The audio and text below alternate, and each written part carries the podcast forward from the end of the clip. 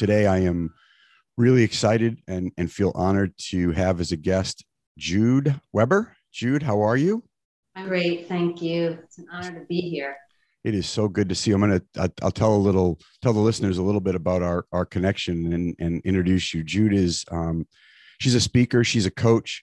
She is a internationally certified EFT tapping practitioner, um, which we're going to learn more about, which is a, an incredible um, practice um, in the space of spiritual growth and healing. And she is, has a master's in spiritual psychology. And Judy and I were in a workshop with over a hundred other people a few weeks ago. And as part of that workshop on Zoom, they had these little breakout rooms with literally just her, myself, and one other person where we got to share little bits of of our personal story that we were working on. And within i don't know jude maybe minutes we we had a connection of of our own struggles and our own healing and our own growth and that led to a couple of follow-up conversations and now the opportunity to have you share your story on overcome out loud. And i know we both believe there's no coincidences but boy that's sure a great example of it huh?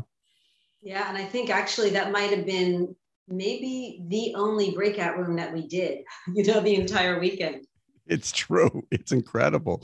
And i'm so i'm so especially with with having some insight into everything that you've overcome and and the courage and you know the vulnerability that you have to share that because i know so many people struggle you know from an identification standpoint with some of the things that you've gone through and feel stuck. And you know one of the things that i know for myself personally having suffered in silence for so long and feeling alone you know and isolation is you know one of the greatest kind of issues that plague our country. And i'm talking about before before covid people felt alone and isolated. And, and i think a lot of that has to do with the lack of connection. And so you know i think part of what we can do is share the importance of connection. And as we get into that maybe you could just start us a little bit. I know you're you're you've got east coast roots. Can you tell us a little bit about your origin story and and where you grew up? I mean where we come from has a lot to do with how we got here. And just give us some insight into where you grew up and how you grew up. Sure. um, first, I just really want to acknowledge what you're doing out in the world and creating this for so many people because, like you said, suffering in silence is, you know, it's just it's it's not a good journey to be able to do that. You know, so this is incredible. And um, I grew up in New York um, on Long Island. That's two words, Long Island. Um, and um, I grew up, you know, yeah in, in, my house where i grew up it was there was a lot of rage a lot of chaos alcoholism um, you know just really never growing up with a not even i wouldn't even say a sense of self was like the the minimum you know? It was just i grew up in exactly what you were talking about in isolation inside stuffing my feelings um, terrified of being seen. You know, that was a risk. And so that really, you know, and, and one very significant physical abuse incident that just truly created the trajectory of my life and how I grew up protecting myself and, and the destruction that became because of that. It's so amazing uh, to hear and i think so many people can relate. I mean you know the the impacts of trauma you know and i'm clear to you know and, and, we've had many guests on as as we talk about trauma. Trauma comes in all shapes and sizes. It's personal it's it's individual and it's an experience. Um, i recently read that there is no opposite word for trauma. There is no word that that that you could ever come up with that would be the opposite of trauma because trauma is so impactful. And you talk about a few things that that growing up um, with some of those environmental impacts caused for you. And, and can you expand a little bit on on that not wanting to be seen? Uh, because I think, you know, when we disconnect, when we don't know ourselves, when we don't feel safe, and I think that's what I heard in a lot of what you described in in your childhood is it, it you didn't feel physically safe, but you, didn't feel emotionally safe. You didn't feel emotionally safe to just know who you are and to be who you are. And so you started to stuff that. Is that is is that resonate with you? And and how did that kind of not wanting to be seen manifest? Yeah, no, I mean, you are spot on. You know, it started, you know, my father's rage at the mere age of four years old, you know, was already etched in my being. And I knew it was not safe to be seen. It was a definite risk. And so, you know, I, by, by fourth grade, I just have this, you know, really vivid memory. I went to class very excited um, about sharing with my teacher how my brother taught me this magical formula to do division because I guess I wasn't getting it. And so I was so beaming going to class, raising my hand, which was already a risk. And when I shared with the class what he taught me, she had a very sarcastic response like, That's what we've been doing all along. And I was crushed.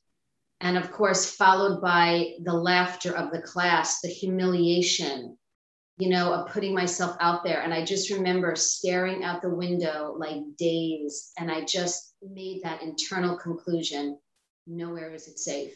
Not at home, not in the world. In fact, it's not even safe being me.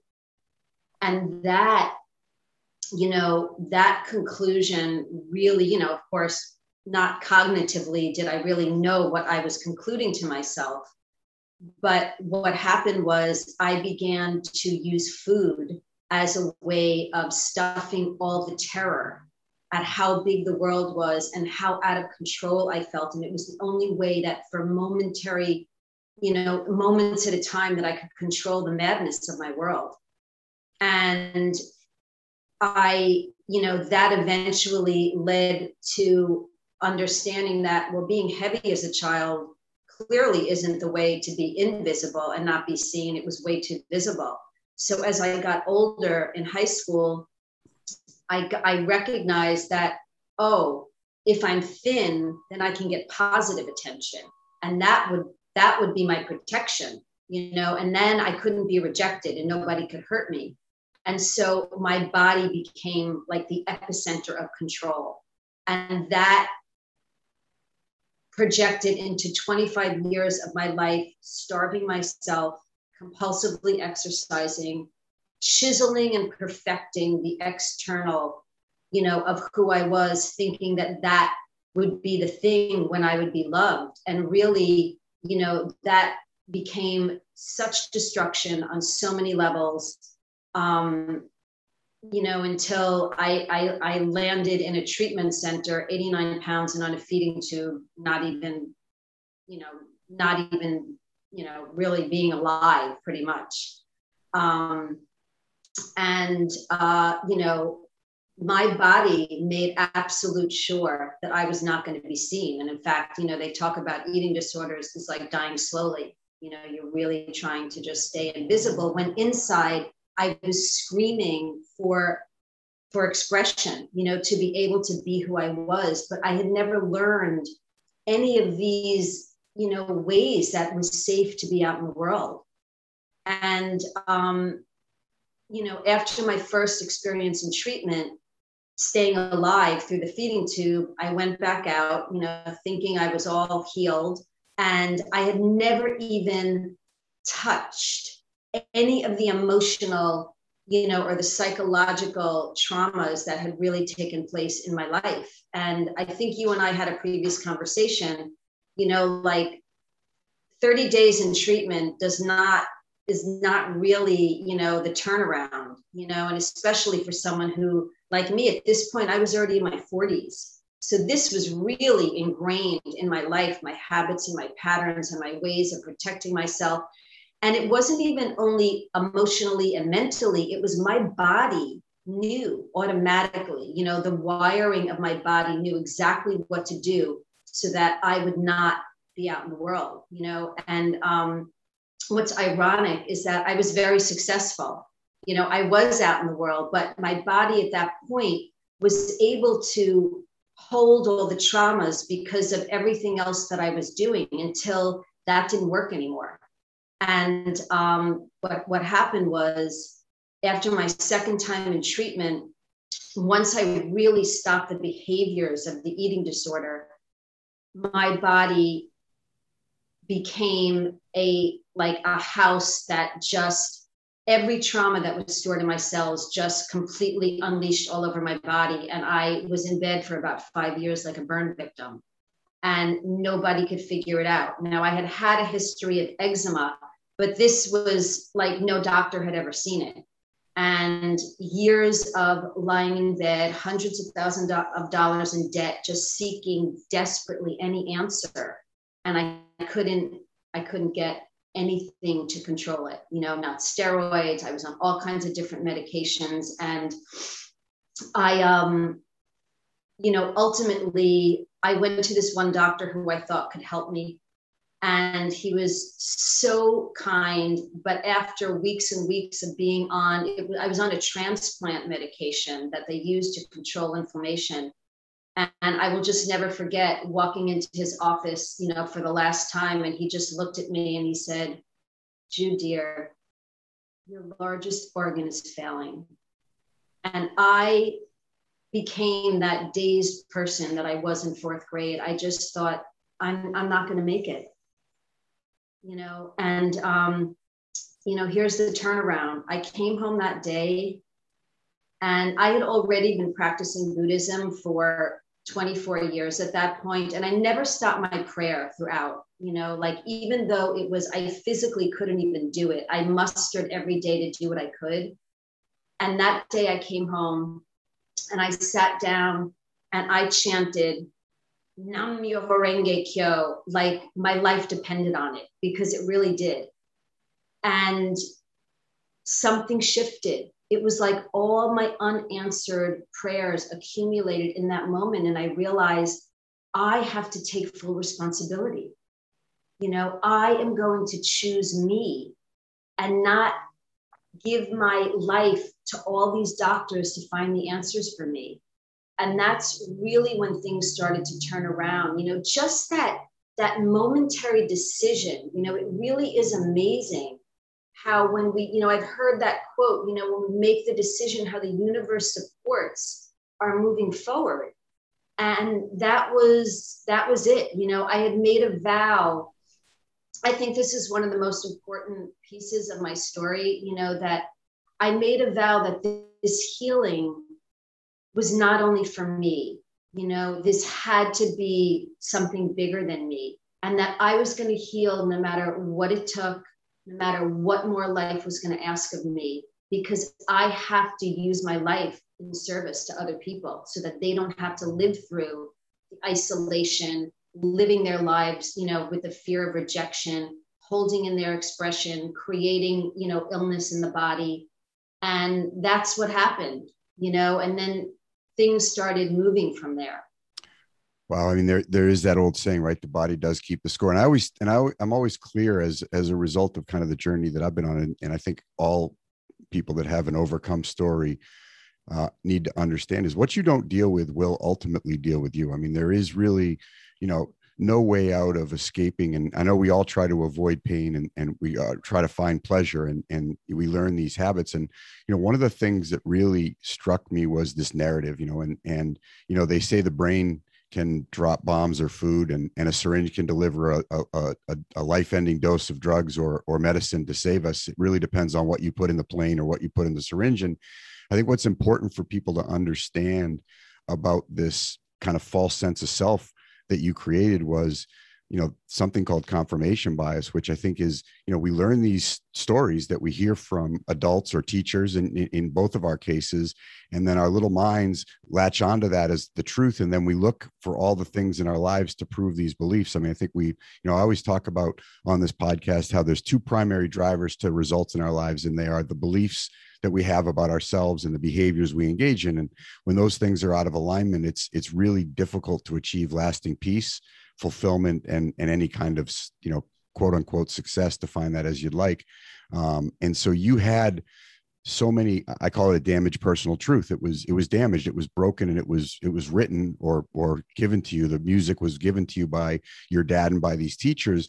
And and that that path was laid down and then you looked for all the things to prove it but you didn't want to feel that way. And and so you know at some point every experience you had was just proving you're you're not enough. And and that's i think the important shift is when we change the way we see ourselves then the world that we exist in actually changes. Because you know obviously your heart your soul your brain all the things that you you exist in the same physical human body as you did when you were struggling but your pers- but the, the the language of of your heart and the language of your self-efficacy what you believe about yourself has shifted which has allowed you to become healthy. And and that's I, I just think so important to get to dig into about how how especially in high school and you know i don't want to minimize and really want to dig into the the issues that we have around comparison and, and body image and how you know a, you know attentive everybody seems to be to that but really to thine own self be true. And and you had broken beliefs and and you looked for things to prove you weren't enough over and over again. And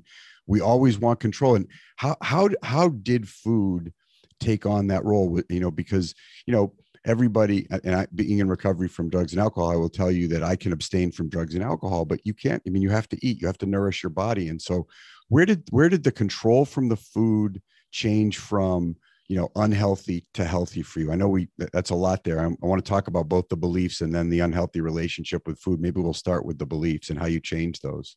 Yeah no that's they're both so so such profound points. I mean you know, the beliefs, quite honestly, you know, it's a process and a journey. It took a lot, you know, because I, you know, up until at this point, you know, I was in my late 40s and it's an ongoing journey, you know, even today, you know, having to, it's a muscle that I build and I do a lot of work, you know, to be able to live into my vision and, you know, keep a particular vibration. And it's really intentionality, you know, but that transition, you know, you are so accurate. I walked around the world reflecting the people and the experiences that I felt rejected because outer experience is a reflection of inner reality. You know, so, you know, wherever we are, there we go. And so I, I just did a lot, a lot of work. I mean, again, you know, prayer for me is always, you know, number one. Um, this now, now that's the epicenter of my life you know, whether it's, you know, my Buddhist practice or the universal law or spirit, the divine, you know, however, however one wants to language it. But it really is, I think it's important to acknowledge that there's a co-creative process, you know, and um, but I have to be the one to take responsibility. And I think again, going back to that choice, you know, that I'm no longer a victim to whatever the circumstances are. And um, you know, again, for me, I I ended up uh, becoming a certified mindfulness meditation teacher because I wanted to live that way of life. You know, I didn't want to study it to just parrot it, you know, like I wanted to embody it and live it. And that's, you know, that's my value of integrity. I like to really experience it for myself. And that was a big piece, you know, and that was like in the crux of the deep pain, both physically and emotionally, and to be able to have that that you know the moments of pause or to slow my body down and to really you know have the courage to feel what my body was experiencing you know was enormous. And you know i didn't do it alone. You know i had people guiding me through it and um, and that's the beauty right? We don't have to do any of this work or this journey alone. And that and then i really discovered EFT, emotional freedom technique tapping. And that for me has been a game changer in my world, you know, because it's really about getting into the experiences and the traumas and the memories that have been stored in my cells, which that's what trauma does, right? It gets stored in the organs and the cells, and really unraveling such a tremendous amount of trauma. You know, it's still, though, it's still ongoing. You know, it's not like I graduated. You know, um, my life is a process and I embrace that, you know, and I welcome it because I always want to be involving and growing. And the other piece, um, you know, that I just want to share that I think is also really important in the, in the shifting, you know, is, you know, serving making it be bigger than me in my pain, in being in bed, in the dire, you know, internal, you know, suffering that I was with. One day, you know, one minute I wanted to end my life, and the next minute I was holding on to that vision of what could be, you know. And so I think having a why that's bigger than me was really the thing that pulled me forward. You know, just the the rigorous and the um, you know the persistent resilience of of visualizing that you know and affirming that in my head was a big piece in shifting who i would be in the world. You know what i mean? Like if i'm serving and i'm helping people how could i possibly feel rejection of who i was? Wow i i, I mean it's it's amazing to me because i think the two pieces are you know when we're running from something and we're running from our feelings and we're really running from ourselves and that's what you were doing and that's why you know i think you'll you'll talk a little bit now about how that controlling my emotions through trying to control my external environment instead of going inside. My body's going to keep trying to either look for food control food not eat food and then when food's not enough i'll i'll over exercise i'm, I'm going to keep trying to control the influence that external things have over me by controlling what I do. Instead of pausing for a moment and starting to change the way my body re- relates to or reacts to external stimulus and make that an in, I mean we, we call it an inside job. I don't know if many people know what that means but it's it's like it starts from how I process what's happening.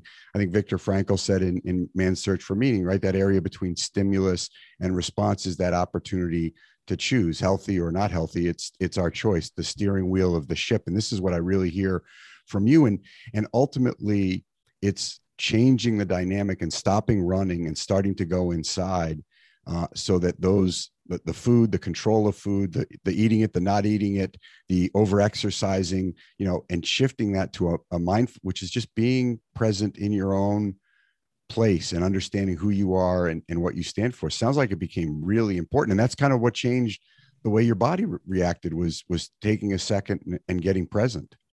Well i mean that's that's the key. I you know one just talking about the food piece you know all of the obsession right about what i'm going to eat how i'm going to eat am i going to starve am i going to exercise you know all of those moment to moment obsessions is all a diversion from feeling the reality of what I was feeling.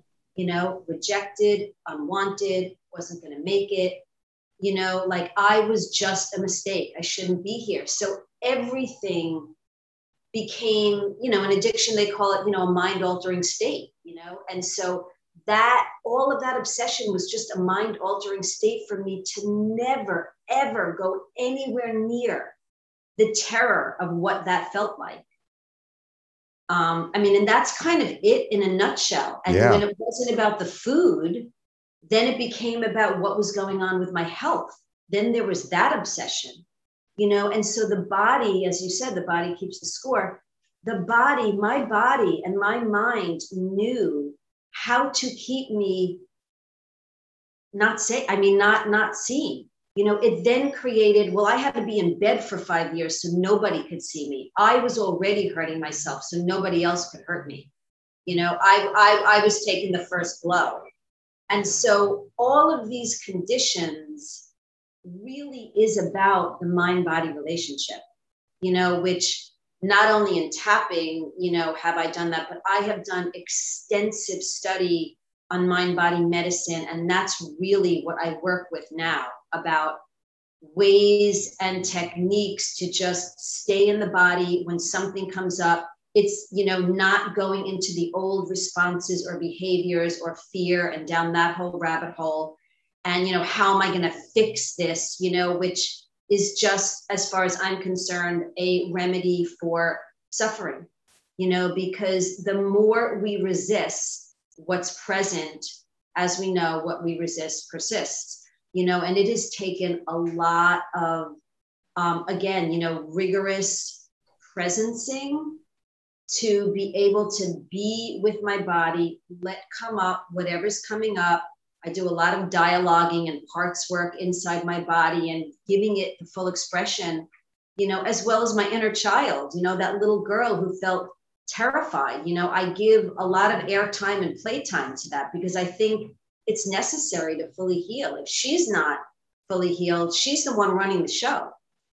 You know, I can be out in the world all day long doing whatever I want, but if she's still feeling terrified of being seen, you know, that's when the body does keep the score and the body starts to speak. If I'm not getting it, you know, uh, in a way that's um, graceful, you know that i can that i can see it in advance as opposed to being forced to see it yeah that's and that's wholesome and so there's the, the, the parts of that are you know i have a when people come to my office i have a little um, miniature uh, replica of the of tony stark's uh, iron man's um, inner um, power source that he that he built to keep the shrapnel away from his heart and people ask if I'm a big Iron Man fan, and although I love the movies, the really reason I have that is because that represented his power source that kept him alive. And I always tell people if you've watched the Iron Man movies, if you've ever seen him have to fight an adversary, he never gives that power, he never takes that power out of his chest before he has to fight an adversary.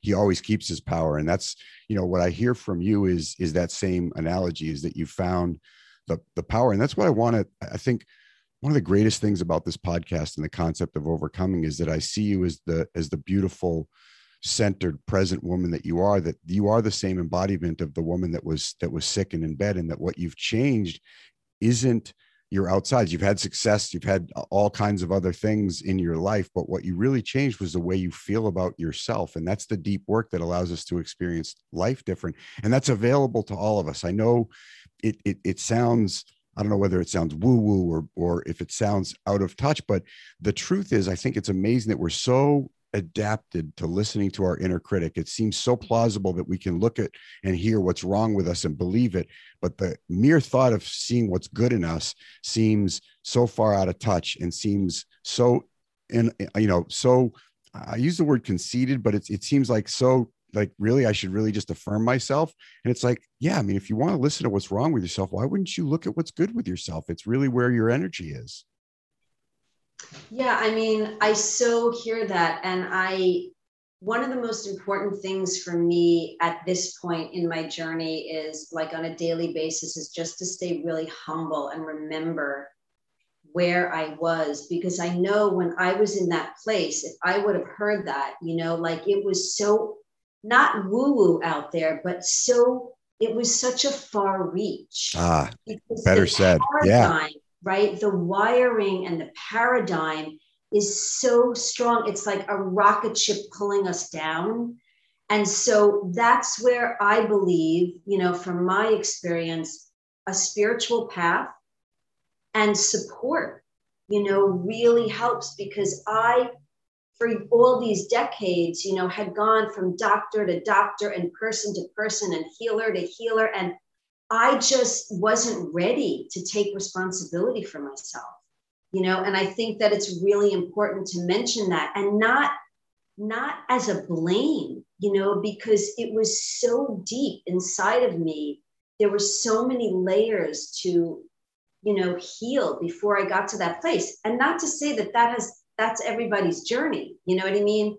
In this lifetime, that was my journey, you know. Um, but, you know, I think I th- like the bottom line is what you shared is it is inherent within all of us, and we're all capable of that. And for me, you know, I always say my story is really a story of an uncovering of the power of the human spirit because I believe my spirit made a lot of choices for me to keep me going you know? And so you know I, I, again i just the hope that uh, the hope of possibility no matter who i went to you know was still keeping me going. And i think that's the important thing. And i'm sure as you know you know even in addiction or whatever somebody's you know drug of choice is it's we get there when we get there. You know what i mean? And um you know, but we can get there. That's the most powerful thing I think to hold.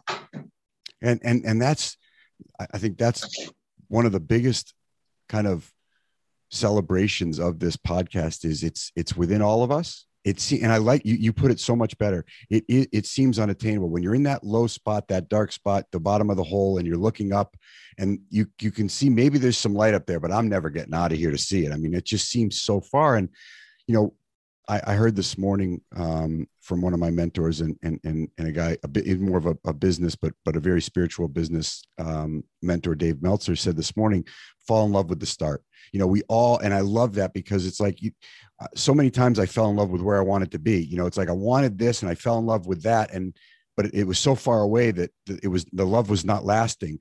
But I can, if I fall in love with the start, if I fall in love with just the small thing, simple things I can do today, you know, get up when I say I'm going to get up, be where I say I'm going to be, try to be of service these small, simple things and enjoy the start, then I'll enjoy the process of getting wherever I'm going and I won't feel disappointed or pressure to get there. I'll just feel content in in the pro in the process of getting there. And I think that's, you know, when I heard you say that, you know, it's like it seems so far out of reach to get where you want to go, but it's not out of reach to be where you are. You can always be where you are. And I, I think that is one of the most grounding things we can do. That is so brilliant. I'm so happy that you brought that forward because one, you know, what I didn't mention, and I there's not even a question you'll agree with me. You know, one of those uh, those concepts, if you will, you know, because some people might call it a concept where they're not in the place to embrace it, is gratitude. You know, no matter what place we are in, there's always room to find a seed of gratitude, you know, because nothing is too insignificant to acknowledge or be grateful for. And that is in the moment, right? You know, because when we have that, that we know it just opens our heart, it opens a door, you know, and it's such a great beginning. Um, you know, and I have found that both challenging and rewarding, you know what I mean, in the moment of so much suffering. And, you know, the other piece that you were um, talking, you know, that, that it brought up for me was the breath you know, like just being in our breath, the gratitude that life is breathing us, you know, we're still here. We we can find that to be grateful for, you know, and that's also something in the moment, right here, right now, if there's nowhere else to turn. It's just focusing on the breath, even for a second. You know, there's no there's no you know we don't have to like create obstacles of oh i can't meditate for an hour or 30 minutes we could take a moment and just breathe in and out and focus on the breath for a simple few moments. And that can be a beginning. How important, how important, I'm, I'm going to dig into gratitude a little bit. How important, and where did you find, you know, as you sit there five years, you know, you know, essentially, you know, in a, in a bed, you know dealing with your dealing with all of the things you've had to recover from where where did you where did you finally grasp the concept of gratitude? Because i think sometimes people feel like there's nothing to be grateful for and and in their lives. And you know i don't know about you but i just took a breath and and there's a lot of oxygen in the world and i need it to live. And and be, even just being grateful for that seems to be a good starting point. But where did you find the concept of gratitude and and how did it start to grow legs for you because I, I think it's foundational to a life worth living and and i've been doing gratitude lists for a long time. In fact, I started writing them down recently every morning in a, in a journal that my daughter gave me. And when I find myself, my little hack for people that don't understand the benefits of gratitude, if you do a gratitude list and write three things you're grateful for and you're still feeling in self pity or self doubt, imagine not having those things and then relook at being grateful for them. I'm going to tell you right now that when you write down you're grateful for oxygen, then you imagine not having it you'll find you're even more grateful for it. So, so back to you and where you found this this lifeline of gratitude because I love that that you emphasize that as being foundational in your recovery.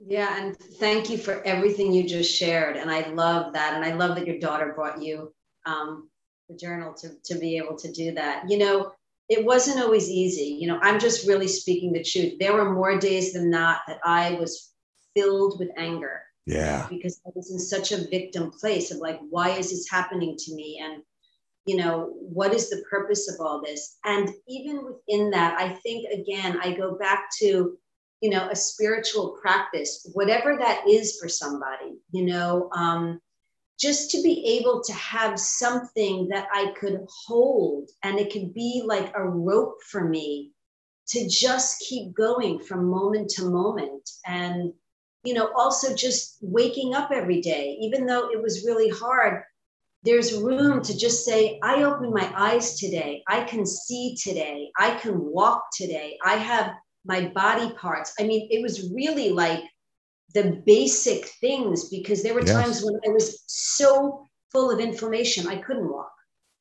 You know, and so you start with whatever is available to you, even just opening your eyes in the morning you know and there's actually you know my mentor um, she teaches uh, you know there's five um, there's five different types of gratitude and i'm just going to share a couple of them that might be helpful when Please. we don't when we you know we can't reach for that you know obvious gratitude in the moment.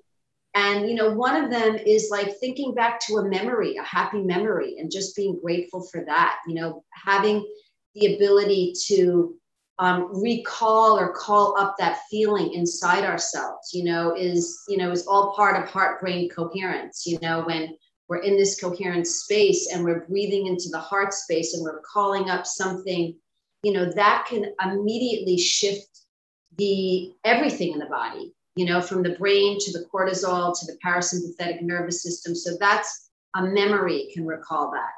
You know another one is again what i just said anything around you, the smallest thing that you can find available to you to just be grateful and see how long you might be able to hold that energy of gratitude you know and again even if it's seconds it's it's a second more than where you were a second ago you know? And the other thing is you know what i was talking about the future and the why is like a generative gratitude something in the future you know thanking you know the universe for bringing me the healing that is on its way you know? Or um, you know bringing this emotional shift that's on its way you know? And all these are ways that we can start to rewire the brain so that the process isn't quite as arduous you know to move into this space of hope and possibility wow and that is that is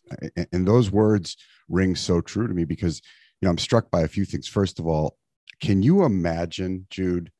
I mean, when you sit back and you take a second to, to think of where you've come from, and then you see yourself on your couch with your beautiful artwork behind you, sharing this story with such hope and optimism and clarity. Can could you have ever imagined? I mean, I think if you would have thought where you'd be now, you would have over. I bet you over, you undersold yourself back then, didn't you? Yeah, I did. You know, and it's really interesting you say that because um, it is so hard to imagine, which is why mindfulness and living in the moment, you know, is such a profound and yet, uh, you know, it could be a very it could be it could be very challenging you know of really just staying in the moment especially when our bodies are screaming and our brains are screaming and dr joe dispenza you know calls it like neighing and bucking you know like we want to be present and silent but everything in us is just you know creating all kinds of havoc because being in that stillness is so painful.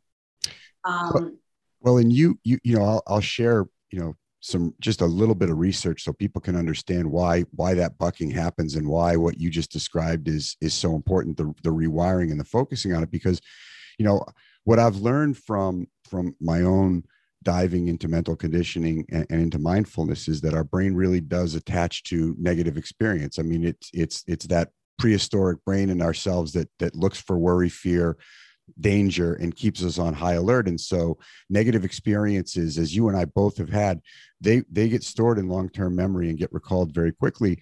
But the science and brain mapping has showed that it takes 12 to 15 seconds of intentional reflection on any good experience for it to convert in the same way as negative experiences do into our long-term memory for us to be able to recall. So i don't want to minimize what you just described about these experiences of the past that were good. Um, it's important and I've, I've done this in workshops that i do where i'll have people grab a memory and really you know their their daughter at a dance recital or their son at a baseball game or their significant other at a concert they've been wanting to go to. And to, to capture that moment and then i'll put a timer on and have them spend 12 to 15 seconds keeping that image locked in. And I think people are amazed at how long that is to actually focus on something good, but that's how long it takes to build that that muscle of of focusing on what's good. And so i'm so glad that you just emphasized those those parts of gratitude because otherwise you know we our brains just default back to um, that that negative loop and I've heard people say this is evolutionary now. I mean, with Joe, with people like Dr. Joe Dispenza, you know, and and all of the kind of old sage guys like like um, you know Zig Ziglar and all these guys becoming, you know, even George Mumford, who's been practicing mindfulness since the '80s, is becoming kind of in vogue. You know, finally, it's it, people are latching on. They they they want to know how to become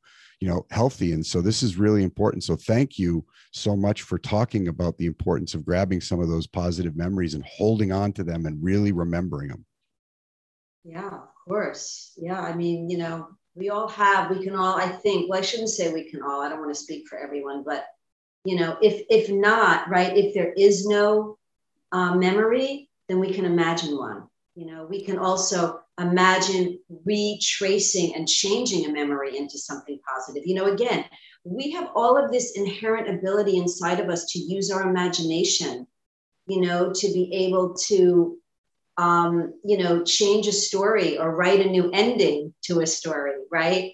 Or, you know, so like there, there's modifications that can be made, you know, and even I remember, you know, um, you know, taking so many courses, but I remember when I was in that place in bed and you know there was someone that i was working with and he was telling me to um, uh, it was something to do something physical that i wasn't able to do. And he said visualize yourself doing it. That's the step in front of you. You know so again there really is so many options and opportunities to begin. Like you were saying i love that you know fall in love with the start you know, and, um, you know, again, right, like a journey of a thousand miles starts with a single step. And we all have the ability, even in our mind, to just take that step if we can't do something physical.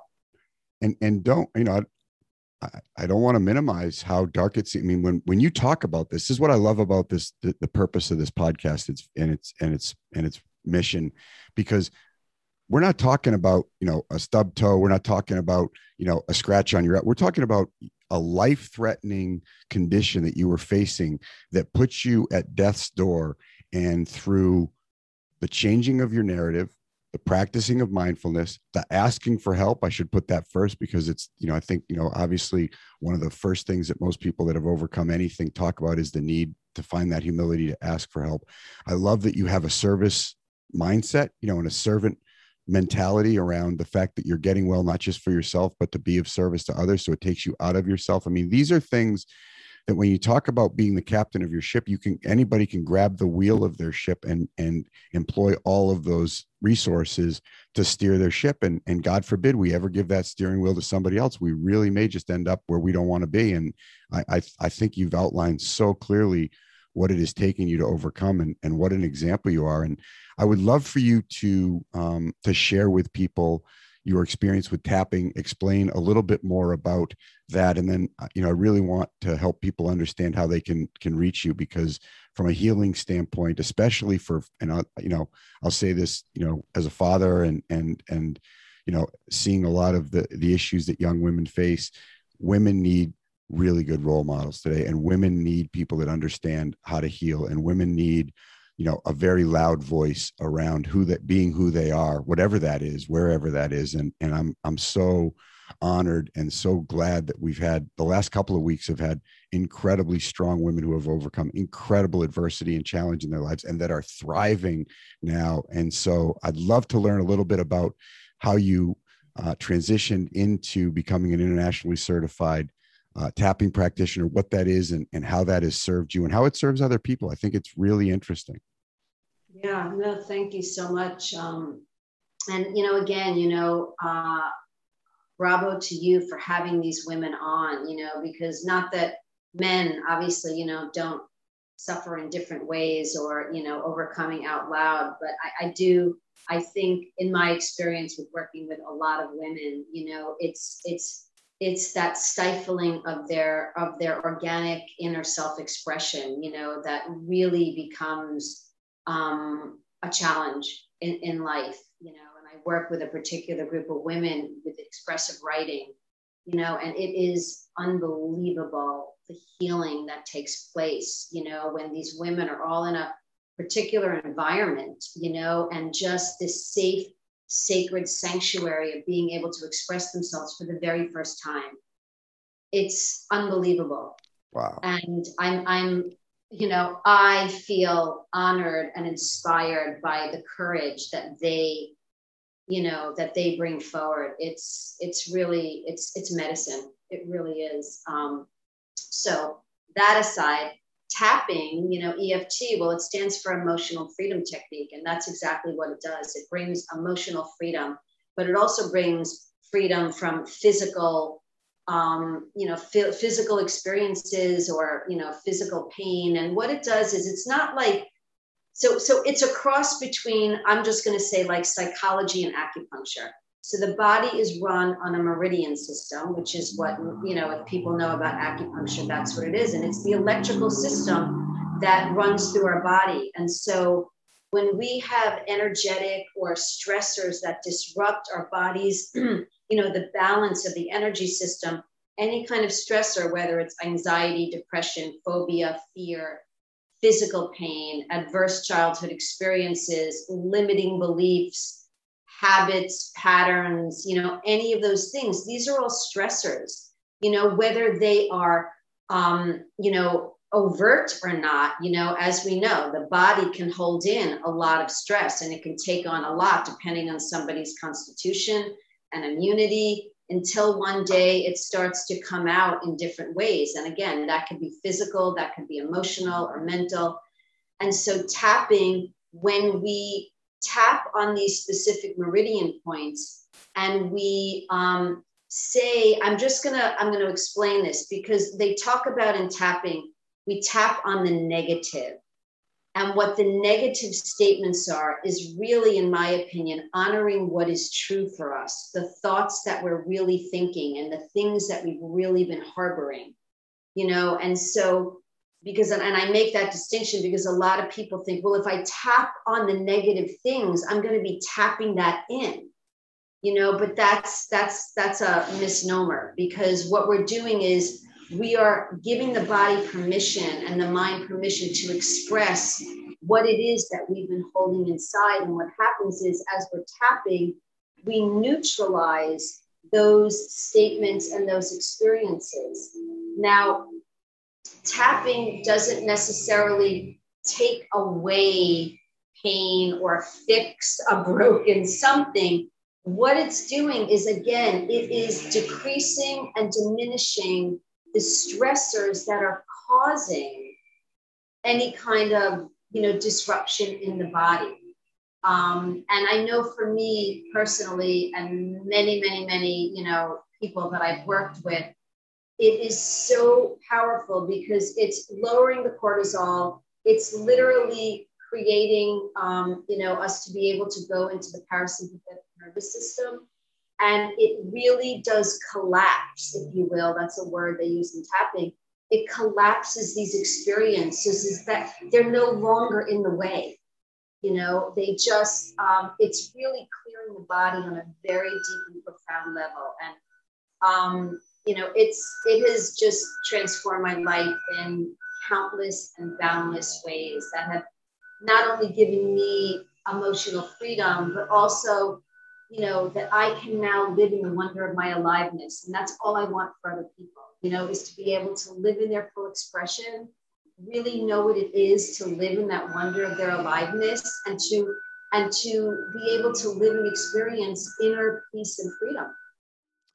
Wow, what a practice. And and thank you so much for for I don't even know where to begin because these issues, you know, touch so many people. And I and like I said, I think you know they they're underlying issues that you know people have to face and, and when it comes to the way those issues manifest especially for young young women um, in, in the context of, of an eating disorder or an unhealthy relationship with food or exercise or any of those things to know that there is healing and to know that there is salvation and hope and and more importantly a life worth living i love the way that you described experiencing somebody's full you know the full essence of themselves you know, I'm, I'm drawn to that Michelangelo analogy where he said, you know, when he sculpted David, that the, the masterpiece was always inside the stone. I just had to chip away at the pieces that didn't belong so that you could see it. And that's sounds like what you've been able to do for for so many and i know people are going to want to be able to contact you can you share a little bit and we'll put it in the in the show notes where uh, your website, how people can get in touch with you and and and understand more about what you do and, and draw on your wisdom and experience, Jude? Yeah, of course. Thank you. Um, so my website is www.judeweber.com. Um, a little bit bare bones right now, um, and uh, but that is a place where they can, you know, look and get, you know, some information. They can also email me um, at Jude Weber Coaching at gmail.com. Um, yeah, you know, uh, yeah, I just, yeah, that, I mean, for me, I'm a person, I know websites are really important, but I'm such a connector. I love connecting energetically and with voice. So I'm always a fan of talking to somebody, um, you know, because I think that that first connection, you know, there can be so much held in that, you know, there's warmth, there's compassion, there's a sense of safety. Um, so I just really encourage that um, should I leave my phone number? Is that appropriate? Sure, of course, of course. Yes. If you'd like people to call, I think they would love you.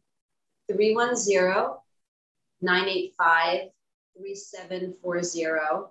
And I just, you know, really want to emphasize that like nobody has to be alone on the journey, you know, even if it's not necessarily working with someone, you know, I'm just available, you know, I, I just I don't want anyone to ever have to feel like they are alone in the journey and nothing answers. You know, so even I, am just a wealth of resources and information and offerings um, because as I've you know my famous quote from Ram Dass, we're all just here walking each other home, and I don't.